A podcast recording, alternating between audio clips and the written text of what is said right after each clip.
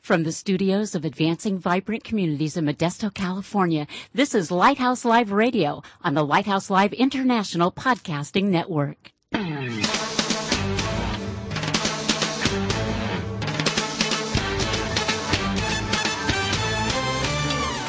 Welcome to Lighthouse Live, the radio voice of advancing vibrant communities. Our mission is to motivate believers to move out from the four walls of the church to personally serve the needs of their neighborhoods. Get ready for a no holds barred, honest look at the Christian lifestyle the way Christ commanded it to be. All that and more coming right up here on Lighthouse Live.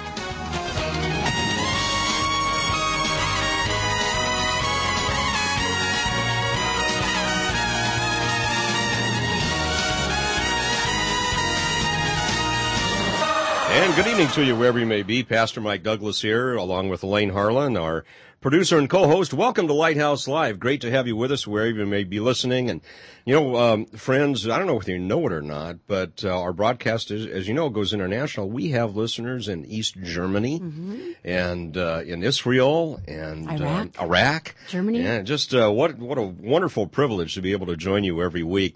And uh, th- this week, Elaine, you know, there, there's some wisdom biblical wisdom about practicing what you preach and, and walking your talk. And uh, it's not really, um, it's an inferred part of that, but, you know, it, stuff can come back to you, you know, from your past. Ooh, and that can either happens be a good thing or a bad thing. And today I want to celebrate a good thing. Yes. Because we've got some friends with us, especially an old, well, you're not old, Russ. I- He's going to start it you're, off. you're a long, away. a long time friend uh, from from uh, many many years ago in, in the fire service, and you know it's just interesting how how God connects us again. Yes. You know, and how He connects the dots in ways that, that we never could. And it's such a joy to uh, welcome today uh, two uh, fire chiefs from our area, fire wardens, and uh, Office of Emergency Services directors, uh, Gary Hinshaw and Russ Richards, and uh, great great men of God, but also uh, men that God has placed some incredibly uh, astounding responsibility on for the care and welfare of a whole bunch of people in a huge county. And uh, we'll be talking about that in just a few minutes. Before we introduce you to them, though, let's check in with our friends from Voice of the Martyrs. What will people think when they hear that I'm a Jesus freak? What will people do when they find that it's true? Hey, what's up? This is TobyMac with news of another real life Jesus freak. It's the 12th century. King Henry II demands the Bishop of Canterbury, Thomas A. Becket, give his allegiance first to England and then to God. But Thomas patiently explains the difference between the word Lord with a small l and the word Lord with a capital L. Thomas tells the king, For on his fearful judgment day, you and I will both be judged as servants of one Lord. Not long after, Thomas A. Becket is slain by four knights of the king. So, who's your Lord? Will you stand with the voice of the martyrs? Go online to persecution.com. And back with you live here on Lighthouse Live. Again, Mike Douglas with you, along with uh, Elaine Harlan. And um, just a reminder, friends, if you'd like to find uh, locally here in the uh, greater Stanislaus County area and the southern part of San Joaquin County, if you'd like to find out more ways that you can get out the side of your four walls of your churches and your homes to personally serve the needs of others, why check our website. It's www.vibrantcommunities.org. That's vibrantcommunities.org. Click on the little red flashy dealy Gizmo. icon gizmo, gizmo thing, thingy. and it'll take you right to our daily update page. Elaine updates that several times a day. Great opportunities there to serve, uh, to reach out in the name of Christ and meet the needs of others. Let's uh, check in now with our friend Brad Dacus from the Pacific Justice Institute. It's time for The Legal Edge, a look at your rights as a Christian, a parent, and a citizen.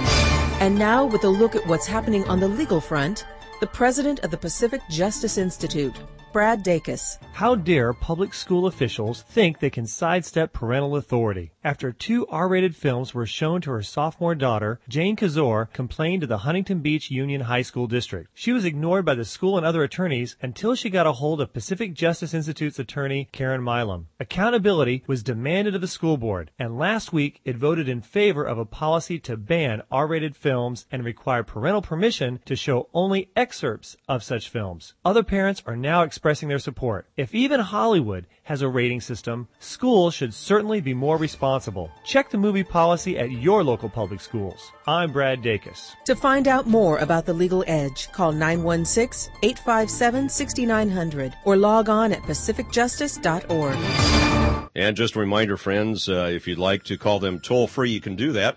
It's one triple eight three zero five nine one two nine. See, somebody's calling right now. That's one triple eight three zero five nine one two nine, and the good folks up there would be happy to help you out. Operator standing by. To take your call because it's only available on KTEL. Records. But right? wait, if you call There's more. stop us, we'll throw in some Ginsu knives while we're at it. Signed by the fire warden, no less.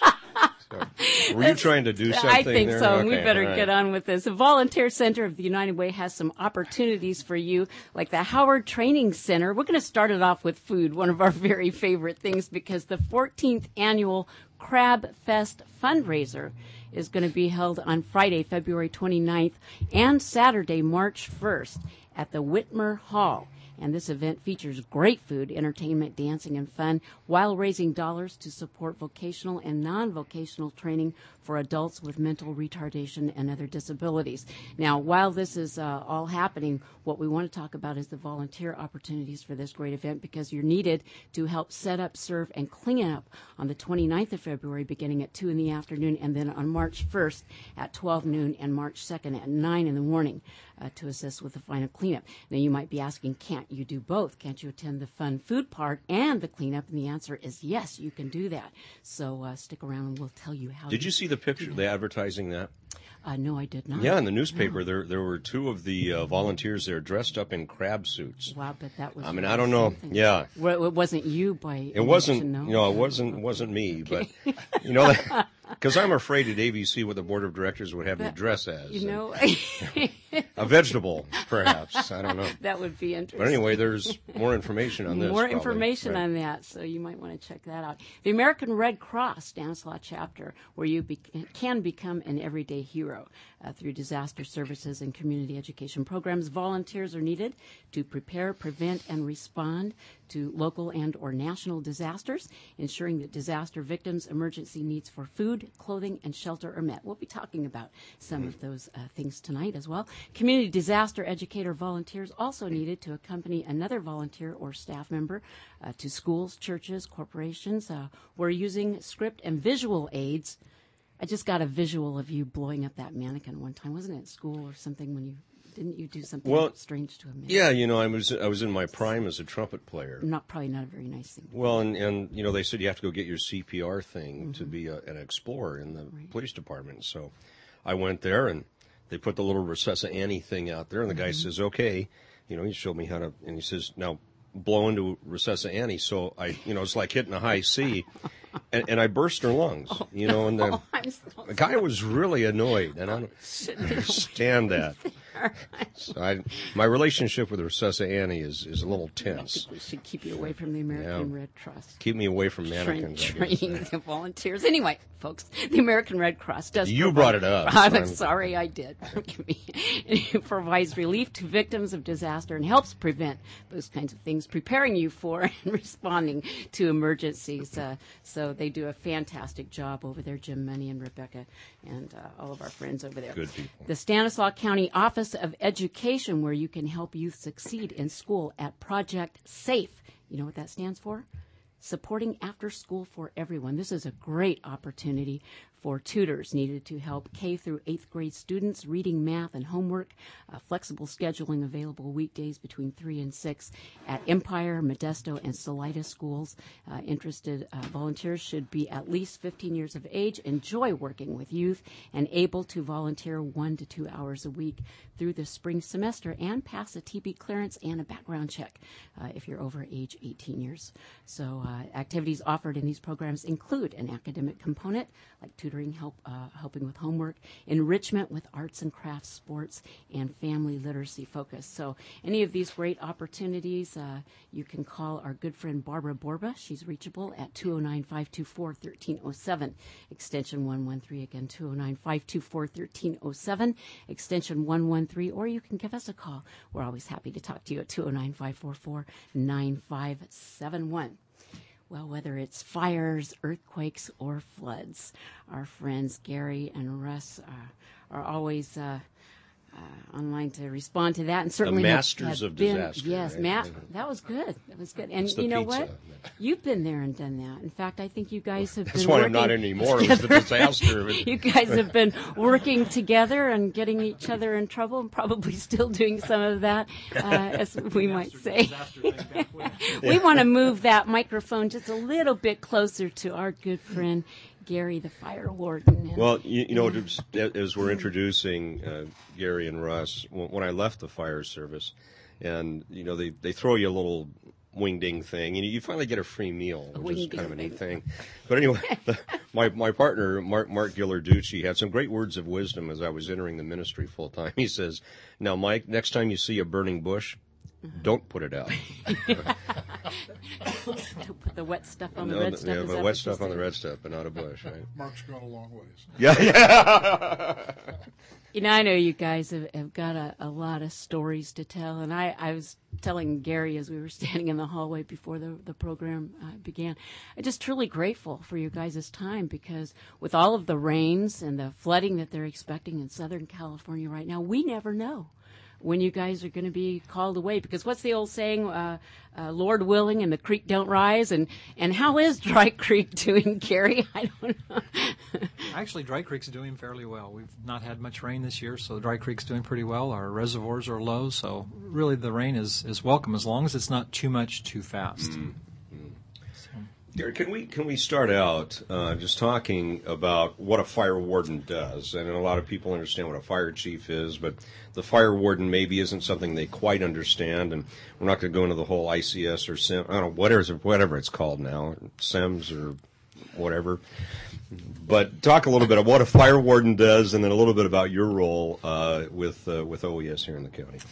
You know, it, it's kind of a combination of a lot of things. My my first 30 years in the fire service was with Modesto Fire Department, and then uh, I replaced the guy sitting here over on my left as, as he retired, and then we didn't let him go very far. We brought him back. So the responsibilities of the fire warden in the county, most counties have a fire warden, and it's kind of an obscure position, but it represents the county interests to the fire districts or departments, and serves as coordination and and um, and kind of a communication linkage to the fire agencies we play a unique role in that every time you see assets and resources, fire assets and resources, go to Southern California or someplace in California, those are dispatched through our office. So all of the fire assets come up through the Fire Rescue Mutual Aid coordination off, uh, position of our office, and, and we make sure that when requests are made from Southern California, Northern California, around the state, that if we have assets and resources we can deploy, that's our job, is to make sure that those things are fulfilled, and we send some of those. We get to go occasionally. And um, is that being polite gary well, that's yeah, being very sometimes uh, polite isn't it you get to travel to places that are just gems. They're actually very beautiful, but sometimes they're on fire. That's not quite the time that you want to visit there. It's not made for a destination location. Let's go there. Well, and, and of course, Russ, Gary, is kind of like the Yoda of the fire service. I mean, you know, you, the knowledge that uh, Russ you you have and the years of experience are just quite amazing. Uh, talk a little bit about uh, just just looking back at, at the way God has blessed you in this business, and and maybe some of the changes that you see today that are important. Well, God has certainly blessed me by allowing me to take the path that I have. There's no doubt about that. And uh, I just uh, I, I try to remember that every day, the places that He's led me. And in many times, the places He's led me out of that I've gotten myself into, those are probably just about as numerous. But uh, um, I can remember uh, when I considered taking the fire warden's job back in 1982, um, I can remember a local fire chief saying, uh, "You don't really want that job. You'll never make it in that job." And of course, not one to listen very much. I, I took it, and it wasn't very long at all before uh, I was talking to God, saying, "He was right. I can't do this, except if you bring me through this." Challenge, I can do it. And from that very day on, it was very, very clear to me. I can remember it was like it was yesterday. Uh, I had to rely on him uh, to help me every step of the way to uh, you know go through that uh, that part of my career.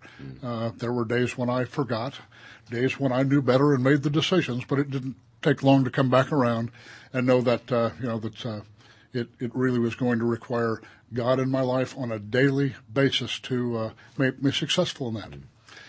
As far as the changes, they're phenomenal. Uh, uh, the fire service of 20 or 30 years ago was really pretty simple and effective.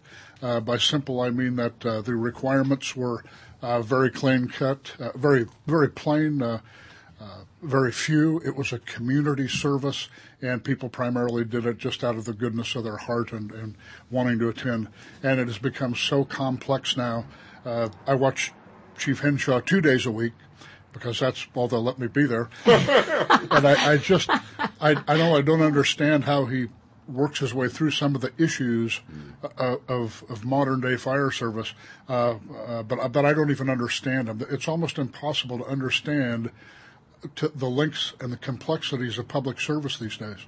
You know, Russ, I know that you, and I've heard that you've got some pretty big shoes to fill, and you guys are just amazing, both of you, to me, uh, to to see you work and, and, and to know that your faith is such a, a big part of, of how you've you've come through all that you've come through, and it's just inspiring to to watch you both and, and to get to serve with you and, and Gary to serve with you in different different capacities in the community, and it's just it's wonderful.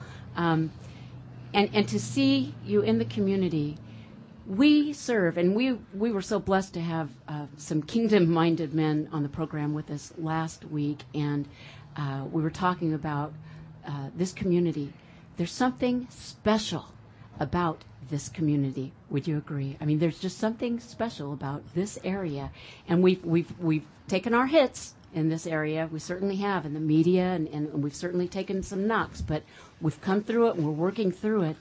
But the people that you and Gary both have mentored, and the people that are coming up in the ranks alongside you, they're learning from people like you, from the caliber of men that you are. They're learning from you, and that that's that says a lot. Thank you.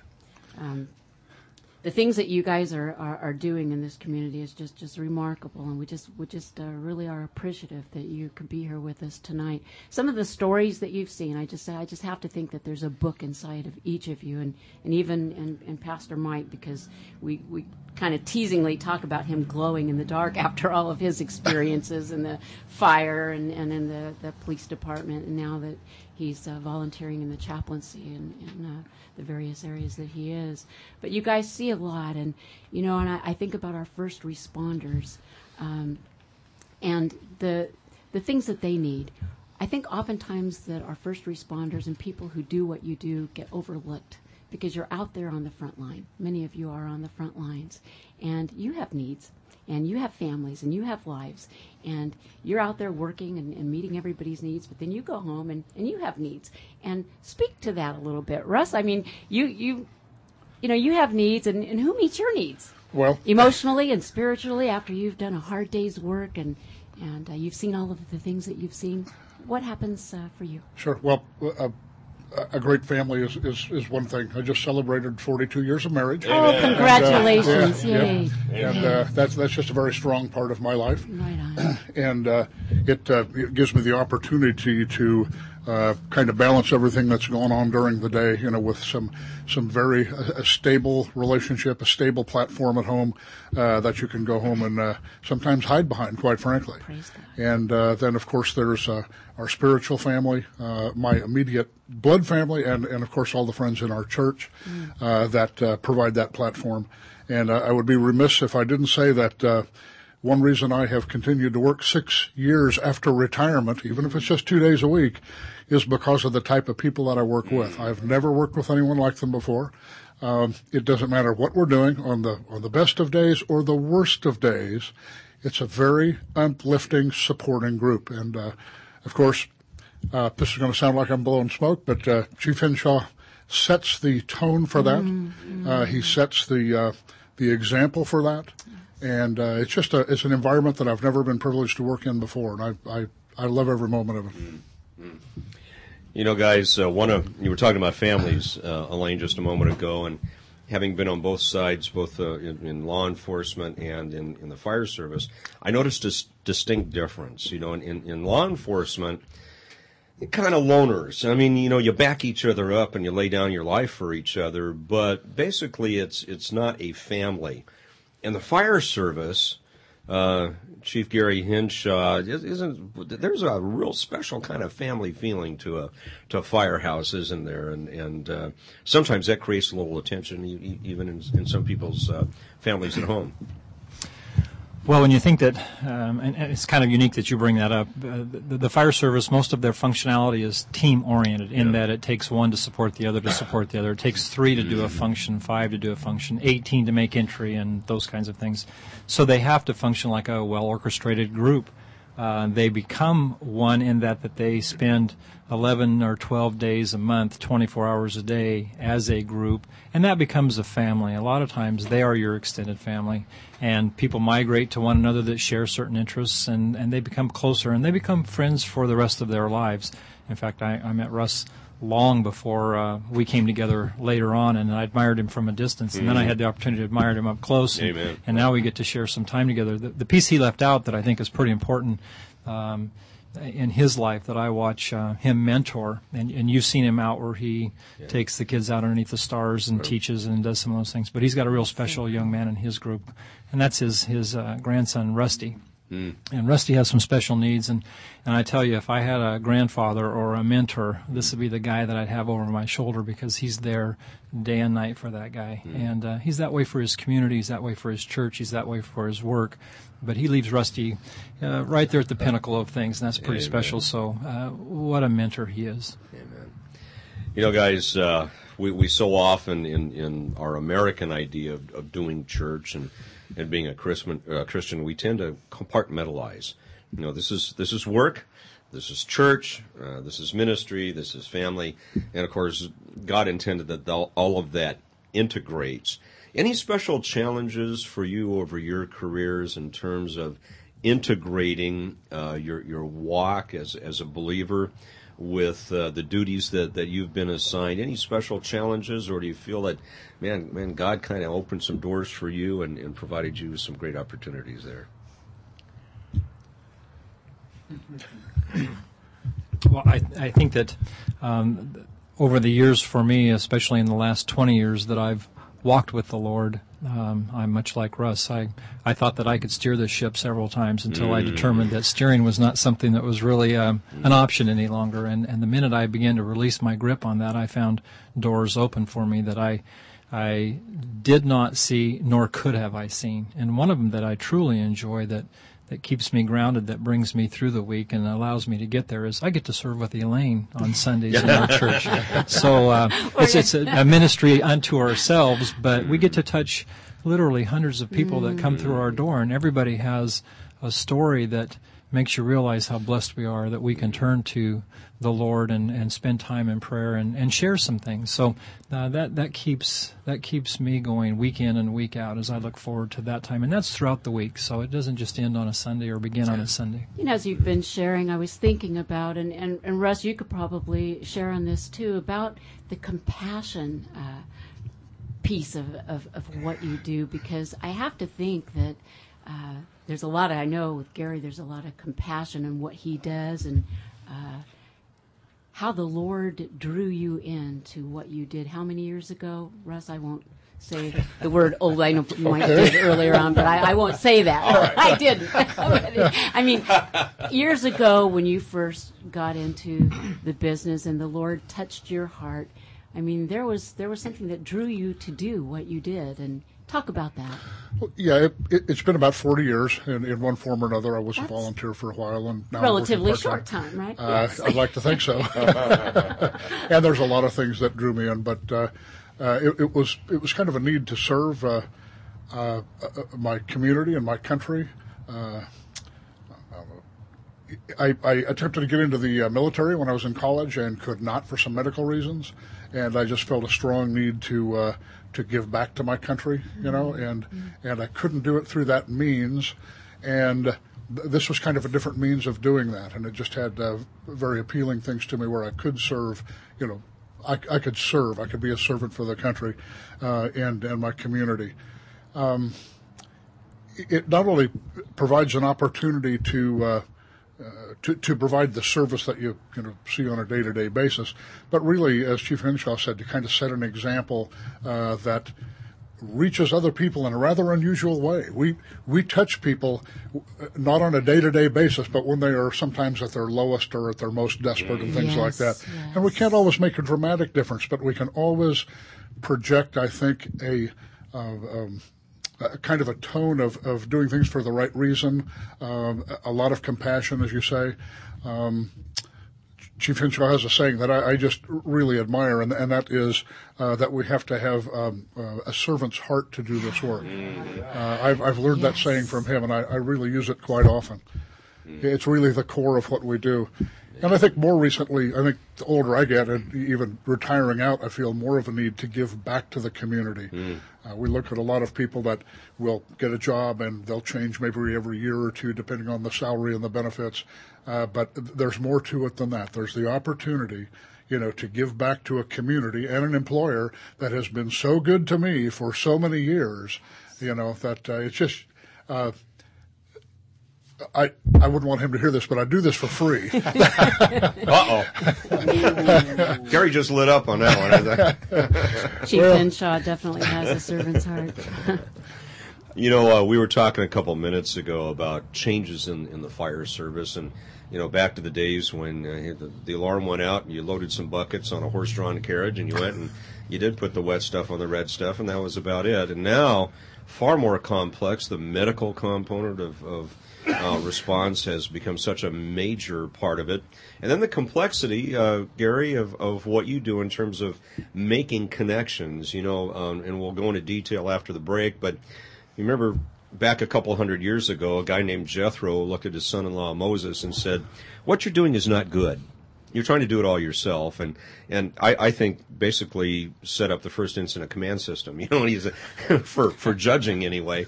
And, and there is there is just an in, uh, we've seen an intricate a well proven and usually pretty well oiled machine that works today, uh, Gary.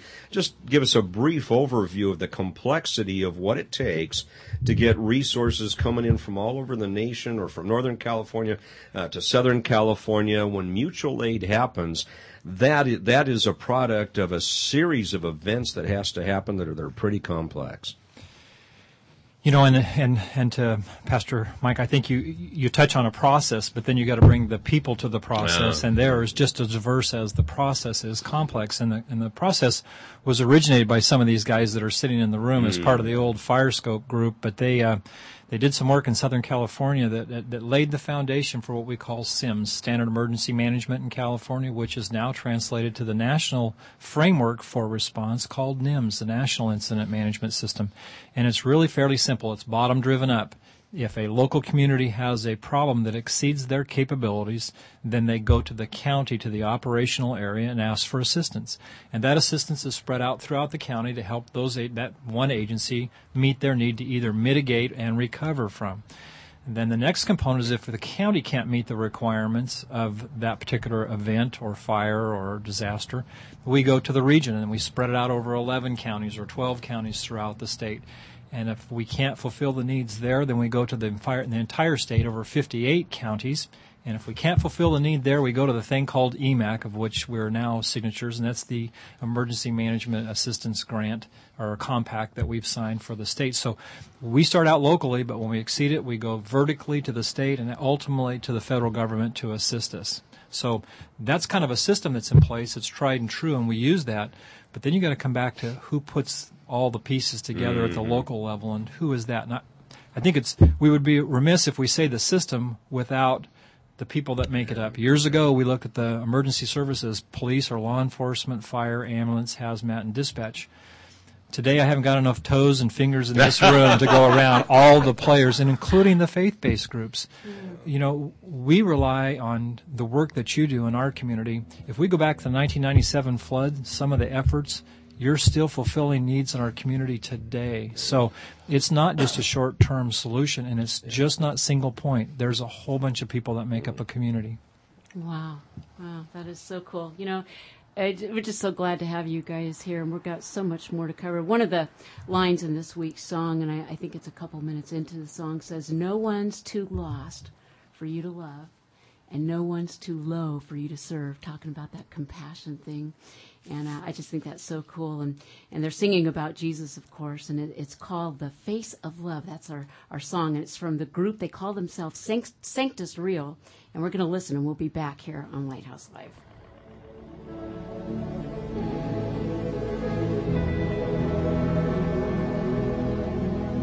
I've seen your face on stained glass and color lights pictures of you looking to the sky. You've been portrayed a thousand different ways, but my heart can see you better than my eyes. Cause it's love that paints the portrait of your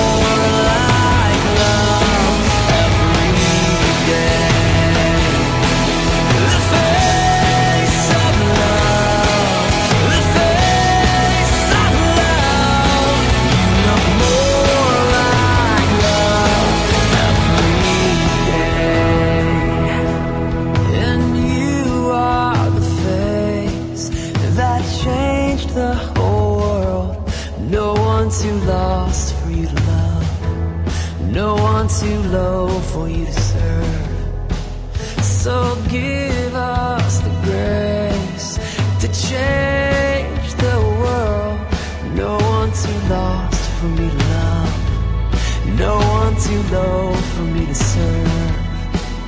Oh, let us see, let us be your face.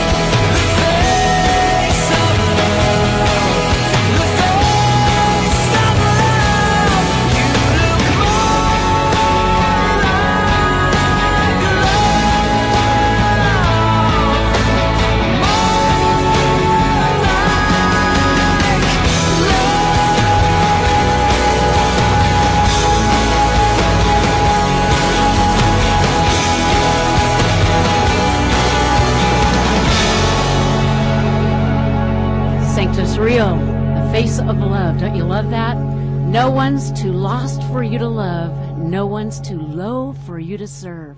Can't we be the face of love? That's just great.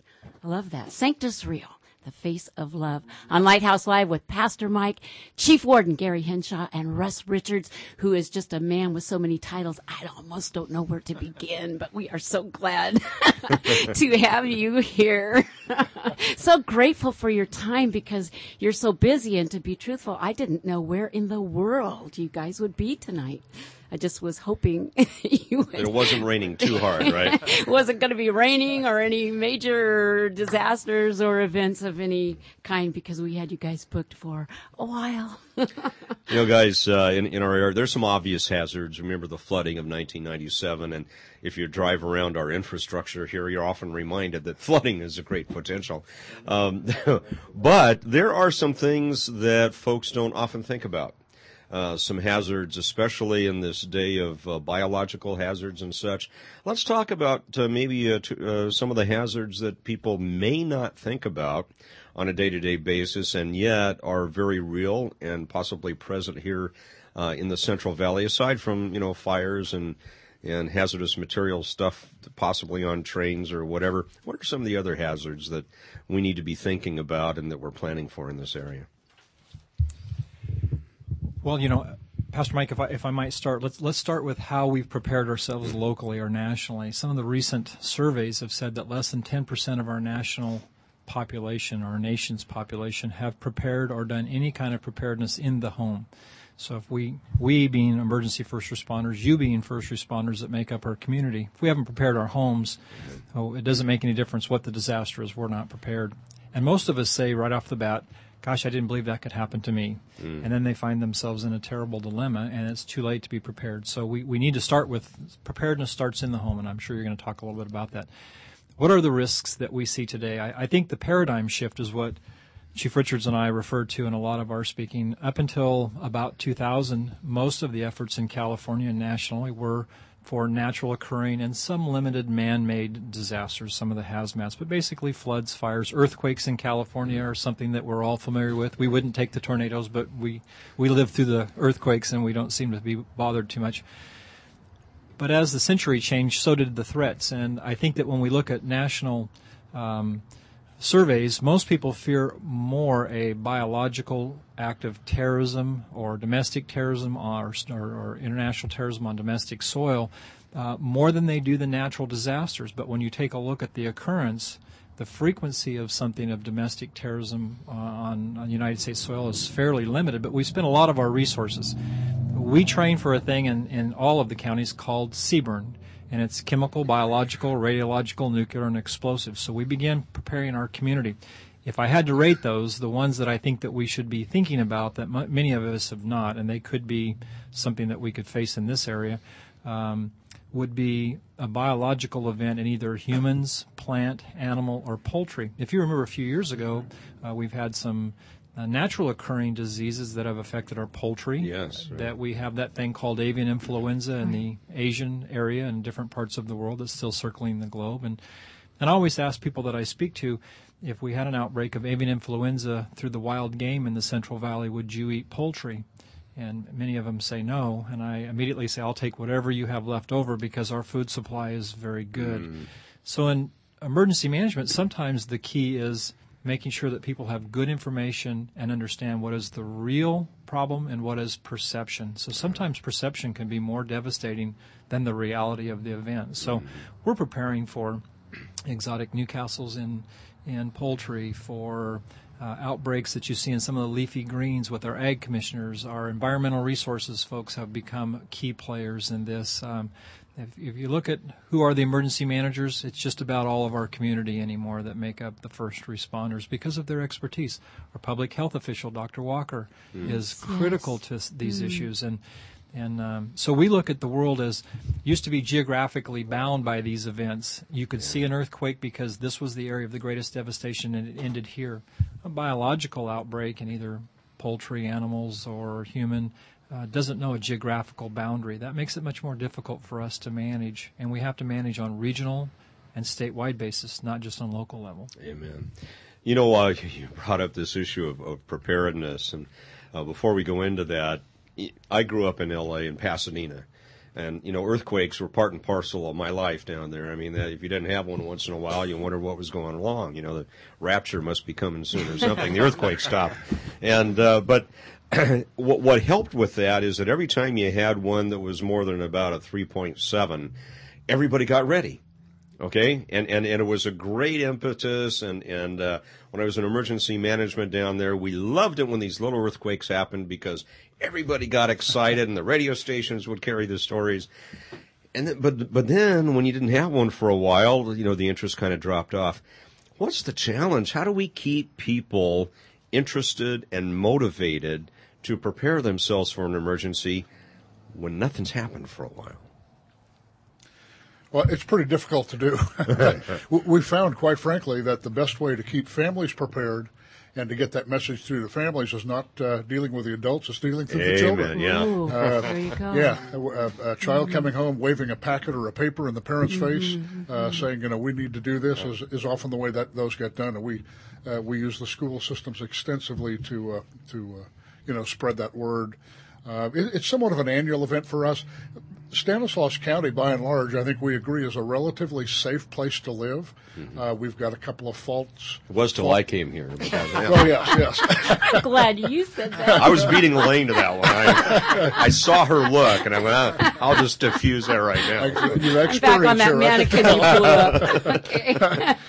And we have a few, uh, you know, natural uh, based things like our uh, the, the the weather events and the wind events and uh, floods and earthquakes, but uh, they are fairly moderate. They've always been moderate. We don't have a, a great potential for that.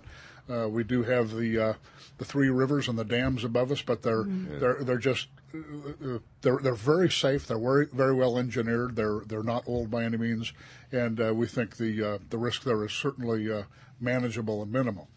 Uh, some of the things that we also have to prepare for, uh, in addition to the the natural disasters and the man-made disasters, um, Chief Hinshaw works on quite a bit, are are some of the the secondary or support things that we might have to prepare for, and and he knows us well enough. He can give you some numbers, but we're talking about things like a large, uh, maybe biological or radiological or earthquake event in the Bay Area, Yes. where we don't have any direct impact here, or it's minimal, but our impact is going to be from the people that uh, you know come over the Altamont Pass and try to make Stanislaus County their home, either short term or long term. Uh, how are we going to deal with that? I can tell you that the Office of Emergency Service is not going to deal with that. That is going to uh, require the, um, uh, the the the community and the faith-based organizations to step up and meet that need.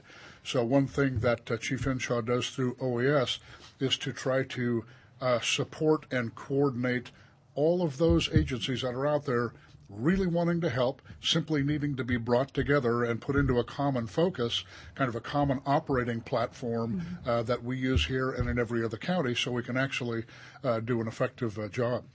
I think we learned in, in during the 97 floods when the counties to the north of us sent their people south on Highway 99 and I-5 Yes. looking for a place, and some of the counties north of us said, keep on going. You know, don't stop here, keep on going. Well, since then, obviously, we've identified that as something that we have to deal with. And again, the purpose is not to panic, but to to stay informed and be prepared, right? Yes, that's Yeah. correct.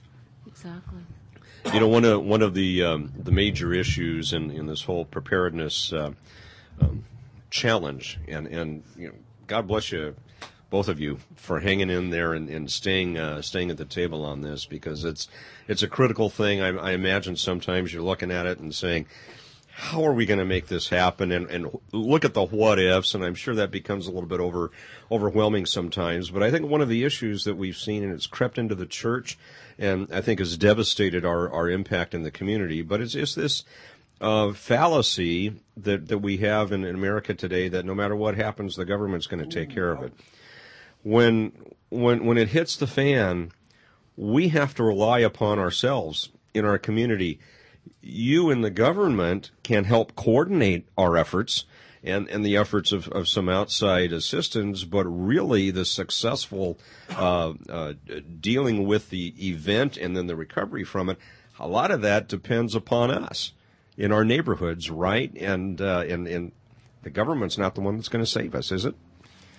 No, you know, I, I, think, Pastor Mike, when you bring that up, it, it really makes my heart soar a little bit because Elaine, what you were saying at the at the opening of the of the the hour that we were going to spend together was that we are blessed by our community. We really mm-hmm. are blessed. We have different groups that have taken that charge, that mantra, and begun to prepare themselves. We have the Latino Emergency Communication mm-hmm. Group that is really working as a group toward how would they plug in those assets that they have in their community to benefit our community we have a lot of the churches in our community through you guys that are coming around saying, what can we do and how do we prepare ourselves to be servants in this period of time? We were just speaking about CERT, the Community Emergency Response Team mm-hmm. training that's available through Modesto Fire Department that helps you have the tools that you need to prepare your home and your community. And then once that's stable, serve in another organized fashion through our office that could be deployed elsewhere in the county to assist and the list goes on and on. And what we really need to do is create a volunteer force that has the knowledge, the tools, and the experience that they need to take care of their homes, their neighborhoods, and then serve their communities for us to be successful. There's not enough emergency managers and emergency first responders to go around. No, and, and when the uh, disaster, when the event does hit, you, you respond the way you train, don't you? That has been just embra- er, en- ingrained in us for all of our lives. You Yeah. know, when you pick up a breathing apparatus, that if you can't put it on with Yeah. uh, in the dark with one hand tied behind your back, you may not survive that event. So, for us to teach our communities, they they need to be comfortable with the skill sets and then do some training with that so that they can perform the way they've trained. Amen. You're tuned into Lighthouse Live, and we'll be back with more right after this. Deep needs, deep hurts, spreading far beyond the government's ability to help. Children, single moms and dads, the elderly, disabled, the homeless. Yet, thousands of resources that can meet those needs are sitting right now in the pews and seats of our churches. The challenge? Activating those resources and connecting them with the people in need.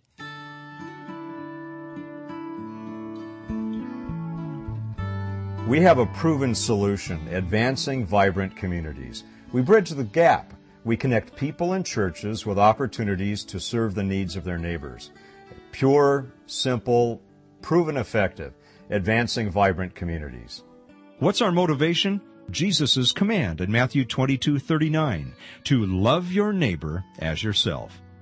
The church at large has a biblical mandate to serve the needs of the community. Advancing Vibrant Communities researches those needs, then finds volunteers with the skills and passions to meet those needs. The very first story that Mike told about AVC involved serving one of my church members whose needs I could not meet within my own community. And in that moment, God humbled me and asked me to open my heart and really listen. And as I saw the setup of the database, I realized that AVC is a wonderful partner with my own congregation. It helps us be more effective. this organization comes along and says, I'll do a lot of the groundwork and we'll discover the needs. And then those folks in your congregation who desire to be a part and who have these skills can volunteer. AVC partners with over 80 community and government agencies to help meet the needs of the city. We network with organizations like Habitat for Humanity, the American Red Cross, Salvation Army, the Area Agency on Aging, the school district, and the police department. Habitat and AVC is a perfect match in that we both have common missions of helping people get out of the four walls of the church, getting out into the community and helping others. AVC serves volunteers by finding ways for them to help others. AVC serves the needy through volunteer efforts with love, grace, mercy, and compassion. AVC serves churches by augmenting efforts to reach out and meet the needs of their neighbors. AVC serves businesses by helping create healthy neighborhoods, by connecting employees with opportunities to volunteer, and by providing opportunities to donate goods and services to legitimate needs in the community. Well, it works. And I, I, I believe that as in our companies, as being uh, formerly a businessman in, in, in Stanislaus County and, and uh, other counties in the state as, as, as well, that uh, our companies were only as, as successful as our weakest link. And I believe that to be the same case in our communities and in our cities. that we can only be as much as we're going to be based upon the capacity and the ability of others to participate at an increased level and quality of, of life. You know, some of us can don- donate a little money, some a little time, some one or the other or both. It really touched my heart that these strangers were interested in me and what I needed in my life. You know, it's not only hearing it, but it's seeing them and it's being there in person and seeing the, the need that they have and hopefully being able to do something about it. I will tell you as, you know, your chief of police in the city of Modesto, we need your help in the community making a difference. Volunteer. I know we can put you to work. And I, I promise you, if you get involved, you'll feel better. You'll be happier. How can we partner with you to meet the needs of our city? We ask you to consider monthly financial support and to help recruit more volunteers. Advancing Vibrant Communities. Faith in action, pure, simple, proven effective, carrying out the biblical mandate to love our neighbors as ourselves. Thank you. And we're back with you on Lighthouse Live. Pastor Mike Elaine and Chief Gary Hinshaw and Russ Richards. And I'll tell you what, you just can't find better men sitting around gracing this table than what we have here tonight. And you know, when I think about community involvement and the partnership and the networking going on with the Office of Emergency Services and the people that gather together to uh, make sure that we are doing all that we can to communicate in times of disasters and events that uh, it's not when they will happen or if they will happen, but when these things take place, um, Chief Hinshaw, uh, we were just at a meeting just this last week, networking with some of the likes of uh, Dr. John Walker and, and some of the people getting together, discussing special populations and things like that, because we here at AVC uh, work with a lot of uh, special populations, being people that uh, cannot. Uh, have difficulty mobilizing and, and, and responding to uh, calls to evacuate and things like that. Um, it's important that we communicate with each other, and that's the whole purpose, uh, I think, of, of uh, gathering in meetings and networking and partnering with uh, people in the community. I really sense, guys, there's an open door right now, and, and at least here in, in Stanislaus County, for the faith-based community Mm. to work with government. I have never sensed in this city or this county a sense of government saying to the church, faith-based community in general, we, we don't need you or we don't want you. And that's a, that's a special thing because you don't run into that everywhere. From your perspective, well, we sense it on ours. From your perspective, do you do you feel that as well? That, that there seems to be just an acceptance that we've all got to work together and, and that it's okay to to have that merger. I, yes, I think we do, and it's kind of been a long coming. It's probably Uh-huh. well overdue. There's no doubt about that. But I think the traditional mindset in emergency services, we have the small group of emergency managers and emergency services from the governor, uh, from the government, and we're here to take care of you. Mm-hmm. And in the days when the traditional emergencies were fire, law enforcement, and EMS, we could do a pretty good job. We were fairly well, fairly adept, and fairly well staffed to do that. But it's become very evident, especially since uh, 9/11.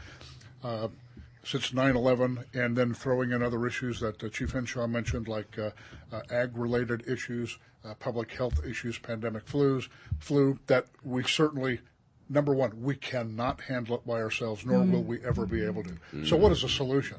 Well, the solution is to put together uh, uh, a program, you know, that, that can make some uh, some advances there, and and it's got to involve uh, everybody in the community.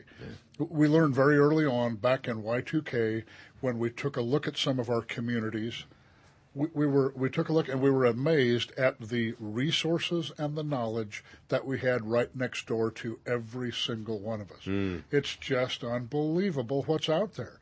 So as I mentioned before, the process of bringing all of those resources together and coordinating and supporting them so we have a system where the whole is greater than the sum of the parts, I think we now are very aware is the only answer to Mm. deal with uh, some of the issues that we have as a potential ahead of us.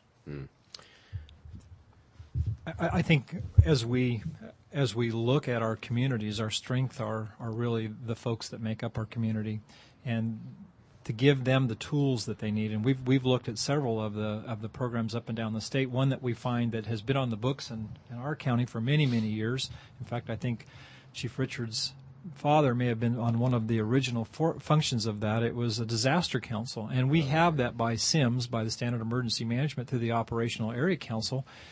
And we're going to blossom that out a little bit and include uh, a seat at the table for emergency management that represents those communities that you were talking about, Elaine, and, and for the faith based groups to really come through this office or other offices and function under what we call the three C's. We need to communicate, we need to coordinate, and we need to collaborate. Hmm. So we take the strength of all of that, and if they have the information, they're a force to be reckoned with. They really know what to do if they're given the appropriate training and some direction and good, timely communication. And then we need to be able to notify our community and reach out and touch those. And we're working on some tools that allow us to do some of that. But but we saw in the heat emergency that came this last year that we didn't quite see coming, uh, kind of an unusual event uh, occur kind of slowly until it began to unfold in front of us, and then you had to respond fairly quickly. And in some cases, uh, up and down the state, it was too late. And that were folks that may not have got the information, lived in old brick or old uh, mortared houses where the temperature began to Mhm. slowly escalate over a period of time. And, and we saw a very unique set of circumstances in California. But we found that the communication tool is right in front of us. Our community services agency, our aging, uh, area aging group, uh, you Mm-hmm. guys came on board, and we were able to communicate and touch a lot of the folks out there that we were worried about, but we just don't know where they're at. And so, uh, You're unique le- set of you're- circumstances. You're leveraging the networks that are already out there. Absolutely. You're just connecting Yes. with them and making them happen. You know, Elaine, we often talk about the fact, especially in these either cold waves or heat waves, there are a bunch of elderly people in these little metal boxes in mobile home parks, many of whom whose families have abandoned them, and they're forgotten. You know, in a major th- and and if they're not checked up on, you know, some of them die in those in those boxes, and yet, uh, you know, so often there is a mechanism to reach them. You know, it's just tapping into that. And talking about that uh, because we're bumping the clock a little bit. How that can people get a hold of you and and you know kind of be get trained and and be plugged into this incredible network that you have? A couple different ways. Let's give you a phone number for our office. Our office is 209 552 3600. You can go onto the county's website and go onto the emergency organization side and click on that, and it is stanemergency.org, and you can go onto there and find several. Let me give you another one in preparing your community. It's very simple. Go onto ready.gov, and there are several good guidelines and directions that just check sheets for you to prepare your family. And uh, call our office. We'd be happy to help. Very good. Very quickly, guys, how can we pray for you? Russ? Well, I think you, uh, um, I I think you can pray, you know, for the safety of of emergency responders across the board, and uh, you know, uh, allowing them for the ability to do what th- their part for the community. All right. And and Chief Gary Hinshaw, how can we pray for you? for our community that we that we really find strength in the Lord and that we really focus on those things that are important and that we lean on Him and that uh, I think our communities are the most important asset that we have. It's our people. Amen. Well, you guys are just valuable uh, treasures that God has given us in our community. Thank you for what you do, and thank you for being with us this afternoon. How you've blessed pleasure. us and blessed our listeners. Thank you for listening wherever you may happen to be. Tonight, be sure and join us next week. Dr. Steve Lawson joins us, and uh, he's sure to have some great things for us in store next week. And be sure to tune in to our Heaven series following this program. Have a great week. May God continue to bless you.